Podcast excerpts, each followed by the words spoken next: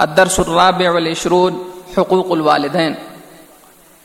الحمد لله رب العالمين والصلاة والسلام على أشرف الأنبياء والمرسلين وعلى آله وصحبه أجمعين أما بعد وعوذ بالله من الشيطان الرجيم بسم الله الرحمن الرحيم وقضى ربك ألا تعبدوا إلا إياه وبالوالدين إحسانا. إما يبلغن عندك الكبر أحدهما أو كلاهما فلا تقل لهما أف ولا تنهرهما وقل لهما قولا كريما. معزز حاضرین، اسلامی بھائیوں بزرگوں اور دوستوں آج کا موضوع ہے والدین کے حقوق۔ کتاب و سنت میں والدین کے حقوق بیان کیے گئے ہیں۔ ضروری ہے کہ کتاب و سنت کی روشنی میں کچھ باتیں والدین کے تعلق سے آپ کے سامنے رکھی جائیں تاکہ ہماری زندگی کتاب و سنت کے مطابق بسر ہو سکے اور والدین کے تئیں ہم اپنی ذمہ داریاں نبھائیں۔ اللہ تعالیٰ کا ارشاد ہے، وقدا رب کا اللہ تعبد اللہ بالوالدین احسانہ تمہارے رب نے اس بات کا فیصلہ کیا ہے کہ تم صرف اسی کی عبادت کرو اور والدین کے ساتھ احسان کرو۔ اما اب لغن عندك الكبر احدهما او كلاهما فلا تقل لهما اف اگر ان میں سے کوئی ایک بڑھاپے کو پہنچ جائیں تمہارے پاس یا دونوں بڑھاپے کو پہنچ جائیں فلا تق الحما اف، تو انہیں اف تک نہ کہو۔ ولا تنہا روما اور انہیں جھڑکو نہیں۔ وق الحما قولن کریما، اور ان کے لیے نرم بات اور بہترین بات تم کہو۔ دیکھیے، اس آیت کریمہ کے اندر اللہ تعالیٰ نے سب سے پہلے اپنی عبادت کا حکم دیا ہے، اور اپنی عبادت کے بعد والدین کے ساتھ حسن سلوک کا حکم عنایت فرمایا۔ ہے اس آیت کریمہ کے اندر اللہ تعالیٰ نے بڑے پیارے انداز میں سمجھایا ہے کہ اگر وہ بڑھاپے کو پہنچ جائیں دونوں یا ان میں سے کوئی ایک، تو تم انہیں اف تک مت کہو۔ اس لیے کہ بڑھاپے میں عقل کے اندر کمی آ جاتی ہے اور ایسی صورت میں کچھ ایسی باتیں ان کے منہ سے سرزد ہو جائیں جو تمہیں بری لگیں، پھر پھر بھی تم انہیں اف نہ کرنا اور انہیں اچھے انداز میں، اچھے انداز میں بلانا اور ان سے اچھی انداز میں، اچھے انداز میں گفتگو کرنا۔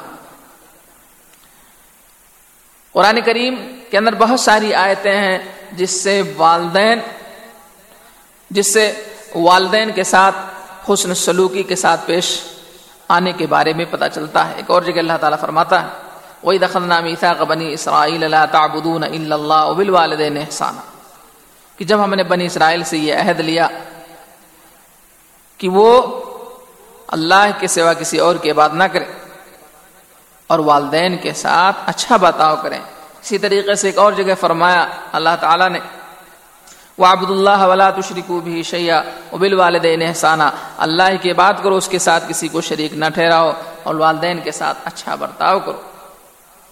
اور اسلام تو ایسا مذہب ہے کہ والدین کے ساتھ حسن سلوک کا حکم دیتا ہے، اگرچہ والدین مشرق ہی کیوں نہ ہوں۔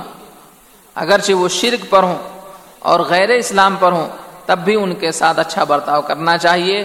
ہاں یہ ہے کہ اگر وہ شرک اور بت پرستی کی دعوت دے رہے ہیں، بت پرستی کی طرف بلا رہے ہیں، تو ان کی بات نہ مانی جائے۔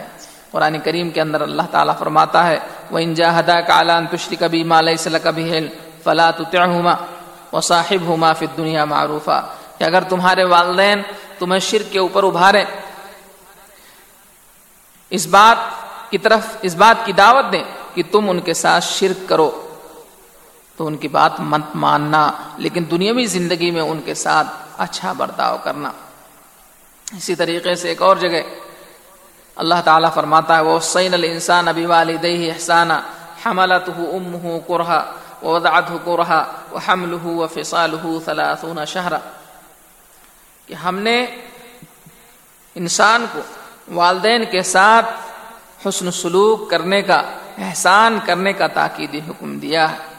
اس وجہ سے کہ اس کی ماں نے اسے نہایت پریشانی کے ساتھ حالت حمل میں رکھا اور اسی طریقے سے اسے پریشانی کے ساتھ جنا اور اس کا حمل اور جننے کی جو مدت ہے وہ تیس مہینے اس آیت کریمہ میں اس بات کو بتایا گیا ہے کہ والدہ جو ہے اپنے پیٹ کے اندر بچے کو نو مہینہ رکھتی ہے۔ اس کے بعد دو سال تک اسے دودھ پلاتی ہے۔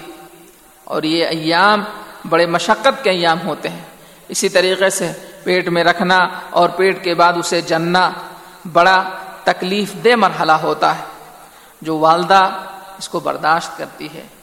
اس وجہ سے چاہیے کہ والدین کے ساتھ ہم نرمی سے پیش آئیں، ان کے ساتھ اچھا برتاؤ کریں۔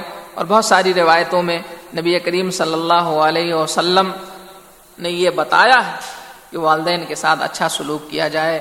اسی طریقے سے خاص طور سے ماں کے ساتھ حسن سلوک کرنا یہ اس کی بڑی اہمیت ہے۔ جیسا کہ ابور رضی اللہ تعالیٰ عنہ کی روایت ہے کہ ایک شخص اللہ کے رسول صلی اللہ علیہ وسلم کے پاس آیا، اس نے کہا، من حق بحسن صحابتی یا رسول اللہ؟ اے اللہ کے رسول، کون شخص زیادہ حقدار ہے کہ میں اس کے ساتھ اچھا برتاؤ کروں؟ تو آپ نے فرمایا، امو، تیری ماں۔ پھر اس نے پوچھا، اس کے بعد کون؟ تو آپ نے فرمایا، تیری ماں۔ پھر اس نے پوچھا، اس کے بعد کون؟ تو فرمایا کہ تیری ماں۔ تین بار آپ نے کہا اور چوتھے بار فرمایا، تمہارا باپ۔ اسی طریقے سے عبداللہ ابن مسعود رضی اللہ تعالیٰ عنہ کی روایت ہے۔ وہ کہتے ہیں، سال تو رسول اللہ صلی اللہ علیہ وسلم العمل حب اللہ اعلیٰ صلاح علی وقت قلت فمائی قال بر الوالدین قلت فمائی قال الجہاد فی سبیل اللہ۔ کہ میں نے رسول اللہ صلی اللہ علیہ وسلم سے دریافت فرمایا کہ اللہ کو کون سا عمل زیادہ محبوب ہے؟ تو آپ نے فرمایا، وقت پر نماز پڑھنا۔ میں نے کہا، پھر اس کے بعد کون؟ تو آپ صلی اللہ علیہ وسلم نے فرمایا، والدین کے ساتھ نیکی کرنا۔ میں نے پوچھا، اس کے بعد کون؟